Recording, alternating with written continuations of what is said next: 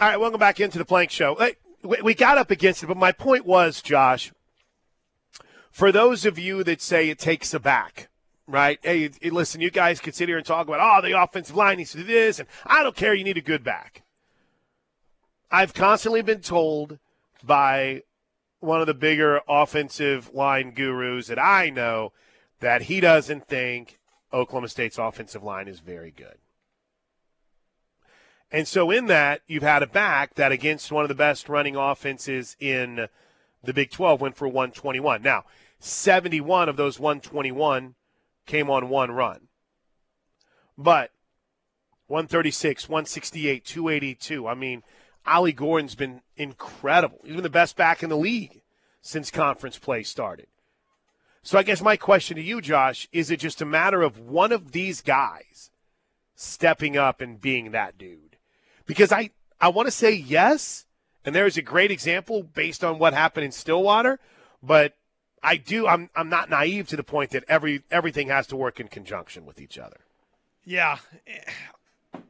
At this point, I'm now assigning more blame, I think, to the running backs. For the longest time, it was offensive line needs to improve, offensive line needs to improve.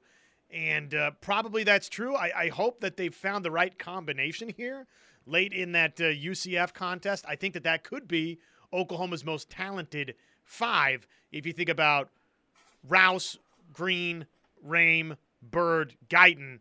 But uh, at some point, just you got to be able to read the blocks a little bit and then get to a hole and attack it. It's like the ability to just read the situation for Oklahoma's running backs. They haven't been able to do that. Whether it's sometimes you just got to go hit a hole and pick up three or four yards, and other times you got to be patient and wait for blockers. And whatever that symbiotic relationship needs to be, it hasn't happened. Right. Agreed. Agreed 100%, man. I, there's no ifs, ands, or buts about it. And I do. I think I've also fallen into that category of being one of those guys who has started to to place a little bit more blame on the running backs. Well, let's see one of you guys go be the dude. Let's go. All right, are you ready for the top five stories of the day? Let's. We are at Cavens on a Thursday, and it is time for the top five stories of the day. It's time for the top five stories of the day. Brought to you by Newcastle Casino. Newcastle Casino, where real gamers play. Let's go, man. Newcastle Casino, uh, located off I 44, exit 107, 14 table games. And we should also add, Josh, Row Sports Bar and Grill, where you can watch all the big games and sit there and play your slots while the games are ongoing. Newcastle Casino Com. All right, let's go with big story number five. Number five. Tonight, tonight, the battle series Oklahoma versus Oklahoma. Who will come away winning? I, I'm excited. I'm on the call tonight, so I'm, I'm pumped to be back on the call.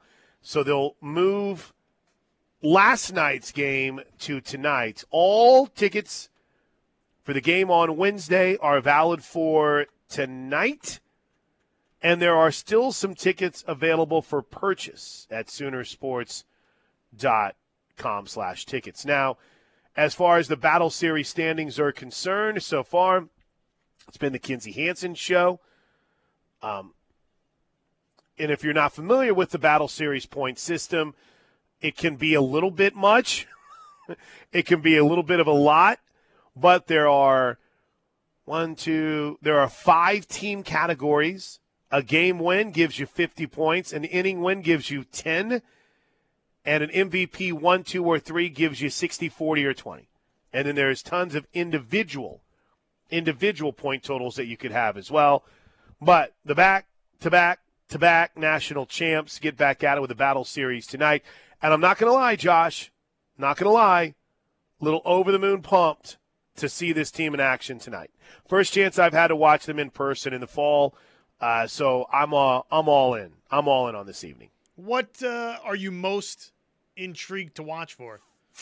The young pitchers. I want to see how Paytn Monticelli. I want to see how S.J. Guerin. I want to see how Kirsten Deal. I want to see how they've progressed from last year. And then obviously, you know, I want to see Kelly Maxwell and what's different for her after the way things ended in 2023 in Stillwater. And of course, any chance I get to watch Jayda Coleman and Rylie Boone and Tiare Jennings, I'm all about it. But 6 o'clock tonight, ESPN Plus, OU in the battle series. I'm glad they're able to get the game in. I'm glad they're able to get the game in. All right, number four. Number four. Are um are we in a 24 hour period of silence? It seems like on this Michigan story right now. Seems as if there hasn't been. Seems as if there hasn't been too much news on old Connor Stalions over the last couple of hours, but I feel like. I feel like Josh every single little tidbit that drops is massive. Like, for instance, Sports Illustrated obtained texts in which Stalions boasted about his ability to steal signs and his relationship with the Michigan staffers. Stalions talked about it dating back to as far as January and February of 2021. Stalions also claimed he became close with their linebackers coach, Chris Partridge, and assistant special teams coach Jay Harbaugh. Quote, the specific act Stalions described, as deciphering opponents' signals off TV footage, is not against NCAA rules, but the advanced scouting and the use of electronic equipment is. He's only 28. And I guess we also learned that there is a Michigan manifesto.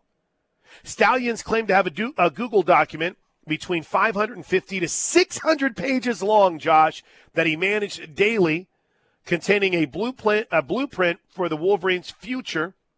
He referred to the document as a movement more than a plan, dubbing it the Michigan Manifesto. It gets dorkier so words, by the second. In other words, he's either incredibly insane or he's an incredible nerd. You choose which side you want on that. So I know Michigan can't say anything. I get that. But I also feel like in you know, in some way there has to be something, right? There has to be something here to where I mean, I, I know you're not allowed to say anything, and I know you're supposed to stay silent, but in some way, shape, or form, something needs to be said, right? Someone from there has to step up and say something. Kirby Smart was asked about it this week as we continue to get coaches to talk about this whenever uh, sign stealing came up. Oh, that's obviously coming about Michigan. You played Michigan. You aware, in retrospect, or at the time, of anything unusual?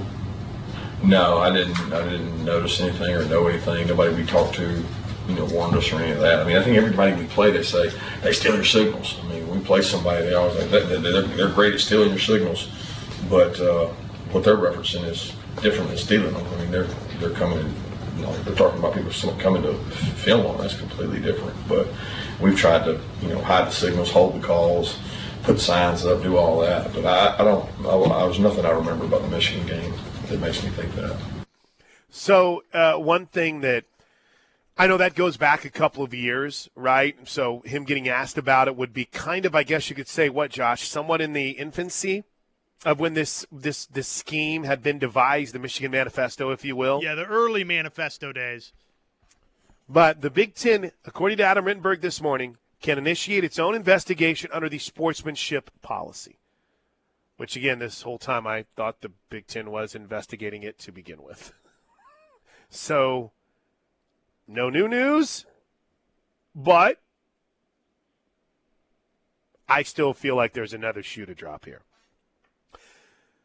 what more could we possibly learn now, right? I mean, my gosh. what more what more could we possibly learn that hasn't already been embarrassing or frustrating about this whole process right now for Michigan fans? Yeah, I guess just a direct line of communication that's traceable from uh, you know Harbaugh, the coaching staff, to Stalions. If they could find that, then look out. I don't understand.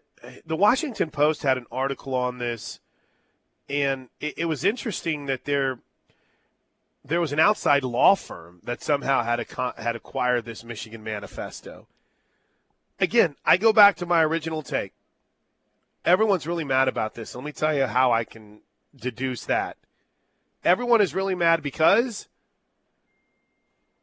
everyone's turning over every piece of evidence that they have. Yeah. Everyone's turn. I mean, there is nobody that's like, yeah, I, I don't. And Matt Rhule was the only guy that kind of said, well, you know, they haven't really talked to me yet. So everyone has turned over everything. What's it? Uh, how's it been received in Michigan country? Or, or excuse me, in Iowa country, Josh? Uh, I don't know that it has been received uh, in Mm. Iowa country yet. S- Still very upset about replays and Ah, yeah, sorry. the family business. sorry, sorry. All right, big story number three. Number three. Monday night, Thursday night football tonight. We get Baker, Baker and the boys versus the Buffalo Bills. I don't, I don't know how else to put it, but kind of must-win territory for the Bills. I know that's very overly dramatic, Josh, in week nine of this or week eight of the season, but Bills got a little bit embarrassed last week. They're three and one at home so far this season. They're a nine and a half point favorite tonight. Prime, of course, will have the uh, the broadcast. But what do you make of the Bucks and the Bills? Any any feel, any buzz on this one? Don't you think the Bills are going to bounce back and play well? Bucks did not play well last week. Bucks can't run the football. You want to find some teams that are struggling? Buccaneers, Saints, Raiders, teams that can't run the football. Bills will try to do so tonight.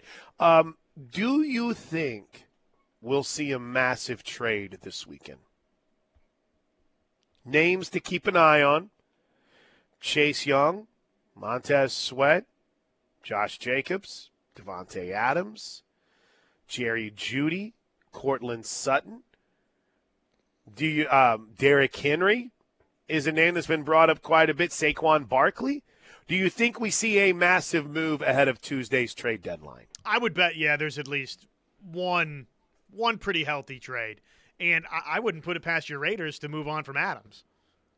Well, I feel the same way, but whenever I saw that some people feel like the most they can get in return is a second round pick, that's where I was like, oh, um, let's see if we can make this work. you gave up a first, a second, and a, and, and basic, what, one, two, three, right? You get first, second, and a third? And, and you're going to get a second round pick back? I mean, we're not the 49ers. Speaking of the 49ers, it looks like Sam Darnold will be the guy for them this weekend. Have you seen the video of the shot that Brock Purdy took? no. Oh, dude, it is brutal. He's um he's trying to get an extra yard, right? He's fighting for an extra yard and literally just gets destroyed by someone coming in like a missile. Oh yeah, So- I I just watched it. Did you? Okay. So before that that shot, before that shot, Brock Purdy was 19 of 24 for 252 yards and a touchdown, and at a passer rating of 124. After that shot, Josh, two of six for 20 yards and two picks. Yeah, do you think he was concussed? They said that he started having symptoms, concussion-like symptoms, on the flight home, and at that moment they were like, "Something's wrong here." Yeah. So I, I absolutely do. Absolutely do. Uh, meanwhile, been a minute. We haven't had a good Tyreek Hill injury update, but here's what Tua had to say about it. you know, you, you can't sleep on. You know, if we couldn't have Tyreek, that would be, you know, tough. But the show goes on. You got to continue to play. And uh, somewhere down the line, we're going to get Tyreek back. And, you know, it has to be one of those things where you never let your foot off the gas and you don't lose that rhythm as a team or as a unit. Yeah, exactly. Exactly. So, no Tyreek Hill. Dolphins are so getting beat this weekend by the Patriots, aren't they? Patriots are going to scheme something up to where they're going to beat Miami if Tyreek Hill can't go. All right, so there's a couple of NFL notes, which leads us to big story number two. Number two. Pretty, pretty dominating opener for the Oklahoma City Thunder. Wait for Giddey it. gets it up the right sideline to Shai. Slithering baseline, denied penetration by Caruso, steps back, fires the rainbow three. Chichinga Thunder money ball. Oh, Shai rises and delivers a trade. Okay, I'm going to tell you something. When he said "Oh O'Shea, I went into a little bit of fight or flight there, Josh. Now I know, I know Matt Pinto's a legend, and I know that he is one of the best at his craft, if not the best. But any, anytime you hear someone go, "Oh," sh-, you're like, "Ah!" Fight or flight, yes, on the radio. Absolutely. And then in a, a, a game that was really tight to like two and a half quarters, Thunder pulled away. Where they were an underdog tonight, but found a way in resounding fashion to win the game going away against the Bulls, 124-104. Are you apt to take the over or the under on Toby's 81 and a half win total for the Thunder on the season?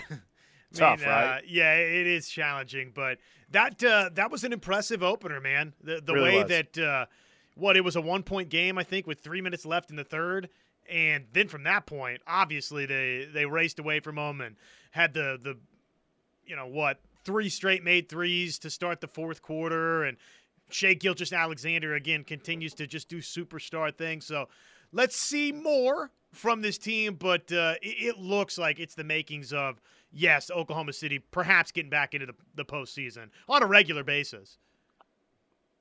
I'm trying to stay somewhat calm, cool, and collected on this because I know I'm not trying to fall into that trap, but I think Sam Presti did it again. I think he did it again. I think Cason Wallace is an absolute stud. Yeah, he played he great last again. night. He was perfect. Oh my gosh. My goodness. So I don't know if that means it's been fun seeing you here in OKC, Lu Dort. Um, best of luck down the road. But he really good. J Dub was awesome last. It was fun. This is a fun team. We're gonna have a fun time watching him, talking about him uh, as the season progresses. But 124-104 Friday night, they'll play the Cavaliers. Gets us to big story number one. Number one. Number one. Number one. There'll be a time for that, Josh. There'll be a time for the NBA, but right now we're all about the Sooners and Kansas. The um, the Sooners have scored at least 34 points in each of their last 14 games against Kansas. It is the longest such streak in school history against a single opponent. And it's the second longest streak nationally against one opponent since 1996. Now, whomever dug up that nugget, Mike Hauk, bravo. Bravo.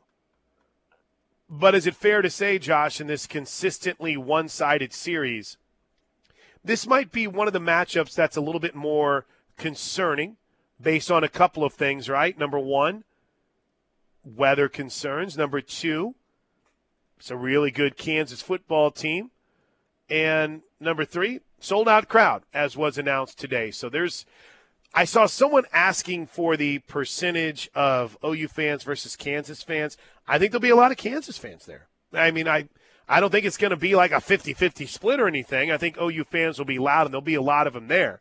But I am, um, Kansas fans will show out. They are they're all about being on the bandwagon of a good football team, and I've got no problem with it. But this is um this is an interesting matchup. This is a concerning matchup on Saturday for the Sooners. And when we come back, we'll go a little bit more in depth on what the coaches, position coaches, Jay Valai and Joe Jon Finley told us that they're concerned about when it comes to the Kansas Jayhawks. Plus, Josh, plus I've got a story for you in the final thoughts. You know, yesterday we brought up the coin toss with Baker Mayfield from 2017, played the audio from it. We both sat a little bit in fear about what was being said in the background, uh, but I think we survived it. I think we were good. But I'm reminded of the weirdness of the game, not just in 2017, but Shep went on a little Twitter thread about this. The game last time we went to Lawrence was weird as all get out. Strange things happen when we go to Lawrence, man. We'll remind you and dive into it more in depth next, right here on the Ref. Welcome back into the Plank Show right here on the Home of Sooner fans. It's the Ref with Josh. I'm Plank. You um, you got any big plans for the game Saturday? Is is it kind of you're having to monitor a little bit of everything in the Big 12 and the Big 10, so you don't get to truly go to watch parties or anything, right? I, could. Uh, I could this week. Matter of fact, uh, it's. I've got a Halloween party later that Oh. night, so Okay. Okay. still mapping out the uh, final costume there. Boy, you're really cutting that one close. It's Yeah. Thursday of game well, week. we we have a, a lousy suggestion. Like we we have these like I don't think it, I don't think any of my the friends of this party are listening, so I think I can say. But we have these like Harry Potter scarves and these like cheap plastic wands. It'd Not be the worst. idea. It'd be the worst costume of all time. Not a bad idea. But that is that is a fail-safe option that is uh, on the table. Josh, I don't hate it. I don't hate it. You do realize, uh, you do realize once you, uh, Halloween takes a very weird shift in your life at some point because when I was your age and younger, well, I guess a little younger, Halloween was was the night. Like that was the party night. You had fun, you hung out with your buddies, and someone had a party, and it was just it was always a good time, right? And then when you have kids, it it becomes all about the trick or treating. And there's some people that have cool wives that let them still have fun. That's fine. But it really, to me, I've spent so much money on Halloween costumes for these kids, Josh. You have no idea. They they like- wear them once and it's over. And it's gone. I mean, go to Kmart, buy a bag that has a freaking Halloween costume in it, or the stores that pop up. Do you see the CVS on Flood is now a, a Halloween store? Or the RIP CVS on Flood? It's not a Halloween store. Those things just pop up overnight. Do you do you get photos done or anything? I mean, I like nowadays it's like take a picture with your phone. That's right. You- That's right. You don't have like a big uh, uh, portfolio or anything of photos at home. Nah. No, no. Listen, on either one of our phones, there is apps. Right. There is there is a an album of all the different Halloween costumes that our girls have gone through. But basically, for this year, for this year, Josh, everyone is being Taylor Swift. Mean, And Travis Kelce. right? you know what? That's Bro, the that's just- the the costume. You just got me my, my Halloween costume. There we go.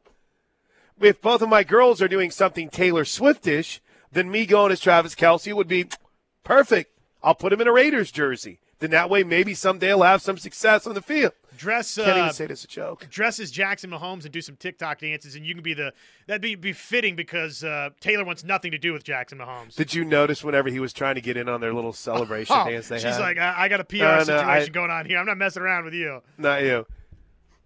So yeah, happy Halloween, everybody.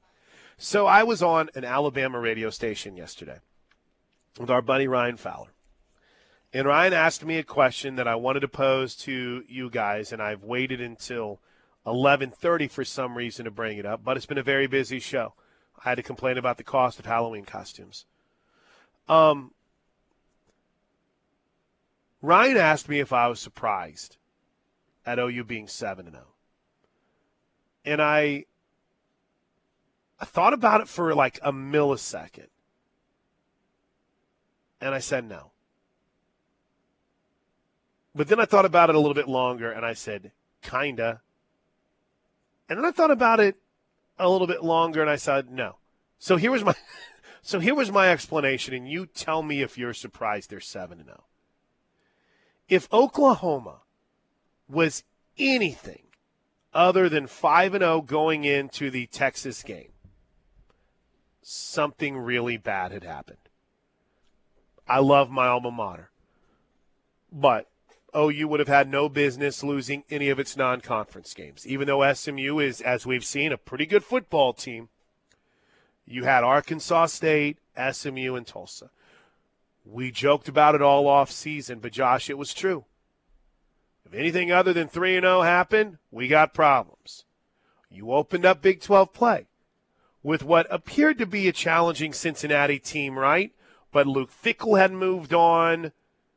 We were all impressed with what we saw from their defense, but still, a loss there would have been Not a good sign. not good. Unless Cincinnati was, and same for Iowa State, who we'll get to in a moment, unless they were markedly better than what the offseason prognosis was, which, So- oh, by the way, Iowa State improving, but they're still not. So my baseline expectation through seven weeks was six and one. With that only loss maybe being to Texas, and if you had lost somewhere else, you made up for it by beating Texas, right? My my my baseline bottom of the bottom barrel betting is what I think Bernie Fratto calls it. My bottom barrel expectations five and two are six and one, and much more six and one. I hadn't even thought of five and two after seven, Josh. Especially whenever they finished non-con three and zero, and in the way that they did it. So, my point was, it's awesome, but I guess maybe the surprise would be not just in that they beat Texas, but how they beat them. You know, if they would have lost that game, I would have been in shock with the way that they controlled it.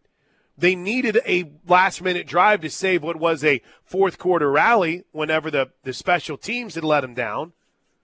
But Josh Helmer, I don't know how to like explain the way that I feel whenever the words that are coming out of my mouth. I don't I don't know because I'm saying, ah, they're seven and oh, so yeah, a little bit surprised, but my baseline expectation was six and one.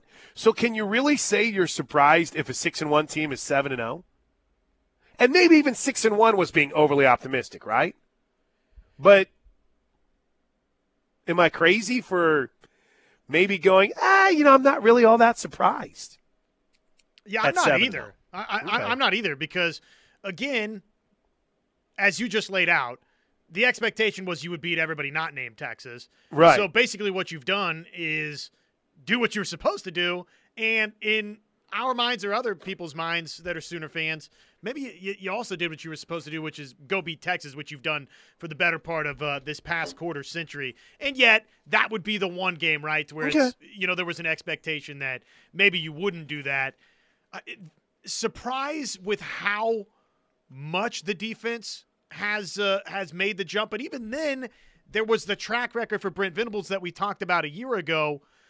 Concern coming into this season, of course, right? Because you can we can talk hypotheticals and we can have anticipation or belief that the roster has changed and gotten better, but seeing is believing, right? And what we saw wasn't good, and yet Brent Venables had this track record coming to Oklahoma from his time at Clemson, where year one was not very good for mm-hmm. he and Clemson defensively. Year two, markedly better. Year three, they were the top defense nationally. So there was a track record there to believe without seeing that that was going to happen this year. But that would be the one area where, okay, I'll entertain a little bit of surprise with just how much growth, how quickly they've made defensively.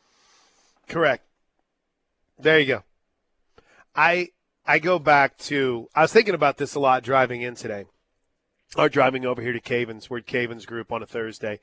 Uh, Cam- Cama- uh, Camavens? Cavens Emergency Response. Water, fire, mold. A lot of water with all the rain. We got you covered here at Cavens Group. If you have any issues, 405 573 3048. I was thinking about something Brent Venables said right around Big 12 Media Days and how everyone was clowning him for it. Brent Venables said if our defense can just be a little bit better, just a little bit better, we're going to win championships. You know, it's just a little bit better. And it's wild to think how everyone's like, oh, really? Really? That's all it takes is a little bit? You think you're going to beat Texas? Oh. I'm a nerd. I got my college football podcast. I'm going to tell you that I'm not picking you. So you heard that, and everyone kind of guffawed about it. But isn't it wild, Josh, how it's not just a little bit better that this defense has been? And where this team is now based on that m- more than incremental improvement that they've made? And, and the beautiful thing is, there's still a ways for them to go A lot. defensively. A Y- lot. You know, some of the pass uh, breakdowns at times have not been altogether great. The uh, run defense early in the game versus Iowa State was was not great. So, and I'm, you know, look, expecting perfection is a ridiculous thing. That's not going to happen. Teams have Power Five guys too, and right. they've got a mark on you, right? They, you got a target on your back. So expecting per- perfection is, of course, a ridiculous aim. And yet, Oklahoma can be better defensively. 405 651 3439. When we come back, we'll hit your texts before our final thoughts on a Thursday from Cavens right here on the Home of Sooner fans. Boy, the Knippelmeyer Chevrolet text line is a hopping. But there is one little tidbit of breaking news that just hit involving a sport that is not supported in the SEC. There is not wrestling in the SEC, which is wild to me. So, uh, moments ago, it was announced that OU's wrestling program will remain in the Big 12 as an affiliate member.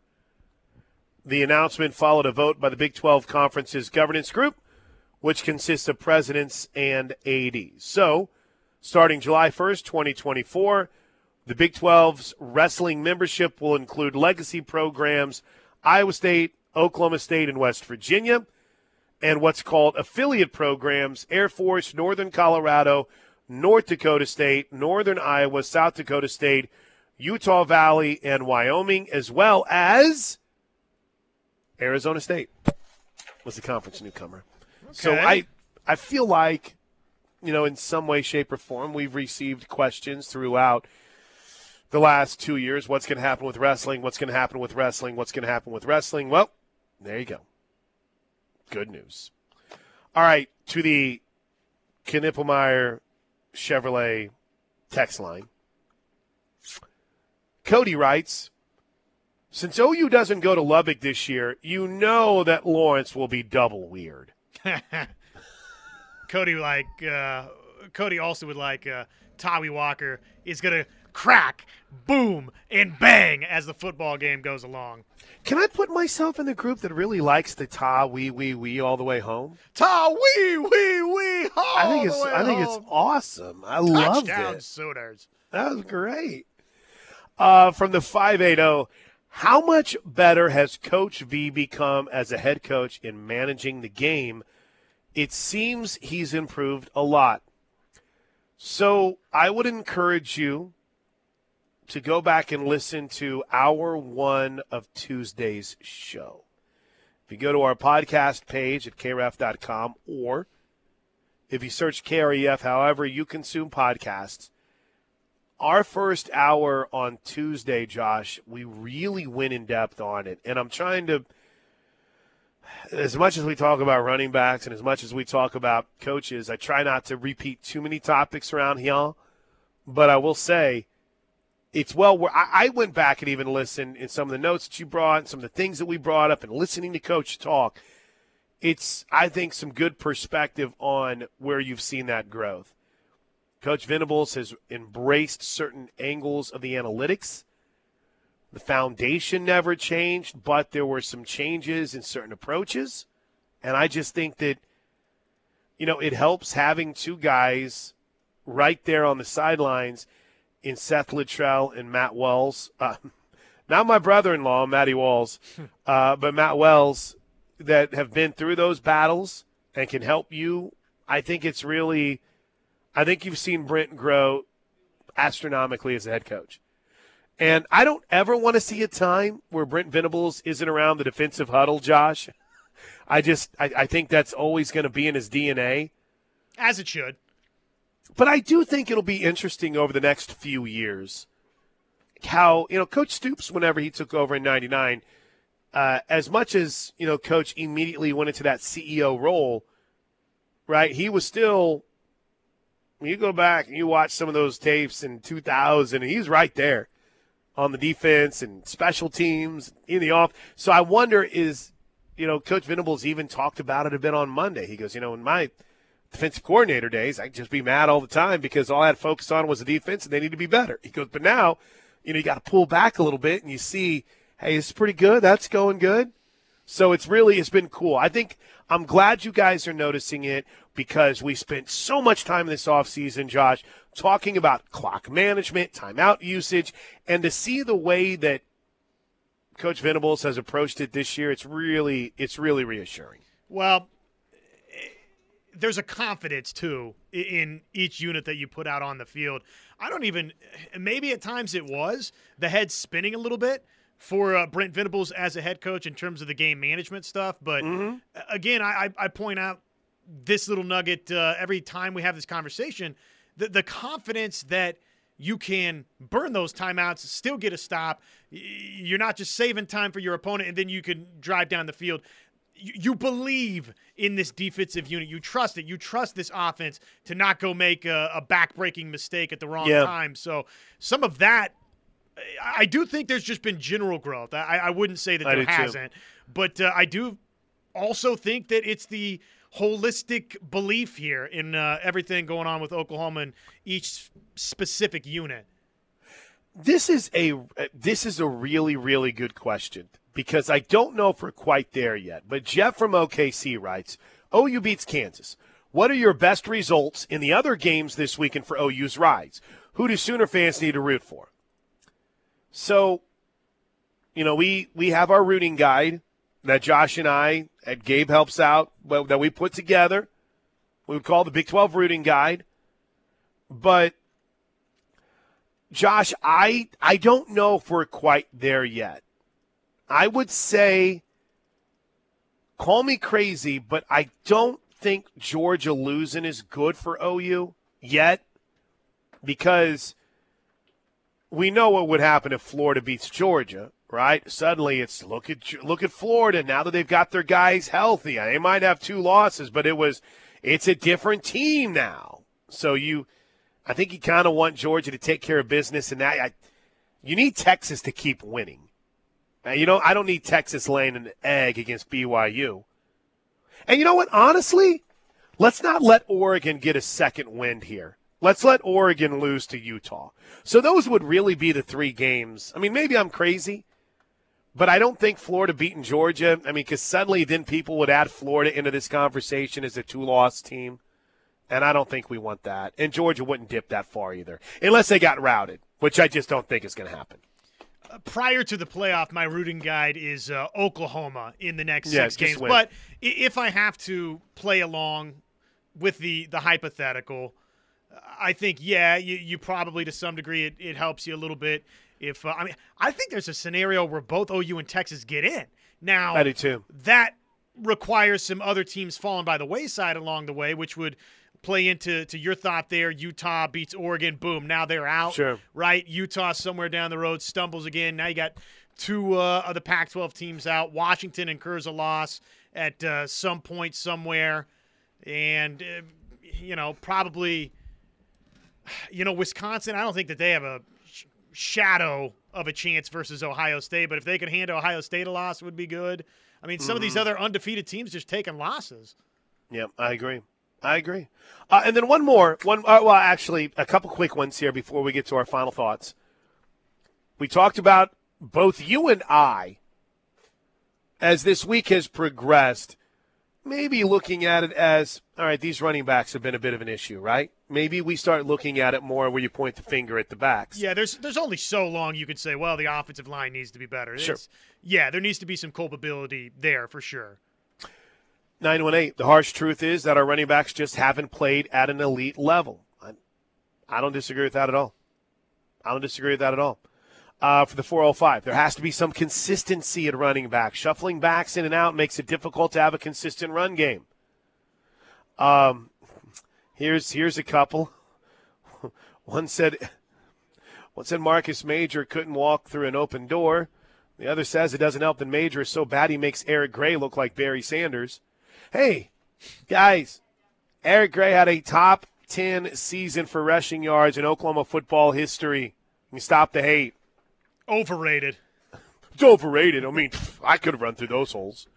Uh, and then Johnny from Yukon. Don't forget the Sawchuk broke the last TD for 30 yards. True. Maybe this shakes the rest off him, and we see bowl game version Gavin Sawchuk. You know, that goes back to what I don't know why I'm sitting here pounding on the table so much, but that goes back to what Joe Jon Finley said whenever we asked him about Gavin Sawchuk, right? When we asked Joe Jon about Gavin Sawchuk, he's like, hey, man, let's remember, the guy hasn't played a lot of football. You know, last year in the bowl game was really the first time that he saw a lot of action. Yeah, I know we're running close on time, Josh. I'll play it when we come back for final thoughts. How's that sound? Sounds great there's, to me. There's some defense to be made for one Gavin Sawchuk. We'll do it next right here on the ref. All right, let's hustle. We got two things for our Primrose Funeral Services final thoughts. All right, Primrose Funeral Services. We've thoroughly enjoyed their partnership. PrimroseFuneralServices.com. Final thoughts. You ready? Sorry, I had to push some yes. buttons, but yes, I am. No, ready. no, no, no, no. My bad, my bad, my bad. All right. First of all, we we talked about Gavin Sawchuk. Hopefully, seeing a breakout game from Gavin. Here was some good perspective on Gavin Sawchuk from Joe Jon Finley. Think about Gavin Sawchuk. You know, we all think he's this veteran. You know, he played in the bowl game last year, and he's played. That was really the biggest action he's seen this year, and so I think he just, you know, he got going later in the game. I think he just got comfortable and more comfortable as the game went on, and and just like any running back, you get into a rhythm and and you start you start feeling it, and and uh, you're going to play better. Especially a guy like him, who's you know he's he's so tough and smart at the same time that he's going to figure it out as, as the game gets going. So hopefully he can build off of that. Good news, right? Good news. And then there's this. Whoever sent this to me, thank you. I'm very grateful for it. Ryan Wingo five star wide receiver out of St. Louis, Missouri, the 314, baby. He had his commitment ceremony yesterday. His dad is interviewed first, then him. He made the decision he thought was right, but are you aware that there could be ramifications? People locally, they're going to be really ticked off, and we know how crazy college fans can be. Signing day, December the 20th. You never know what can happen. Signing day December the 20th. You just never know what can happen by then. So you're saying you'll ex- still accept Mizzou's recruitment? Yes, sir. Now, right? Um, yes, sir, for sure. I mean, I was. I mean, I, I mean, I obviously accept it. Um, but like I said, I'm locked in with Texas right now, so you know, it is. I mean, obviously they can recruit me still, but I'm locked in with Texas right now, so yes, sir. Ryan, did you say it's etched in stone? Um, kind, yeah, kind of. Yeah, it, it is. Um, but like I said, if they still want to recruit me, I'm not going to turn them down just because they've been recruiting for so long. Imagine being at a signing day press conference and you're just committed somewhere. Ah, Dad said it's long hey, time away. Signing day is November 20th. like, what are we doing right now? So you're saying that there's a chance? Absolutely. Sure, sure. sure. That's from Frank Cusimano in For St. right Louis. price, yeah. PrimroseFuneralServices.com. Those are our final thoughts. Call them at 405 321 6000. Thanks to Gary and the crew here at Cavens for having us out. Steelman and Thune at noon next, right here on the ref.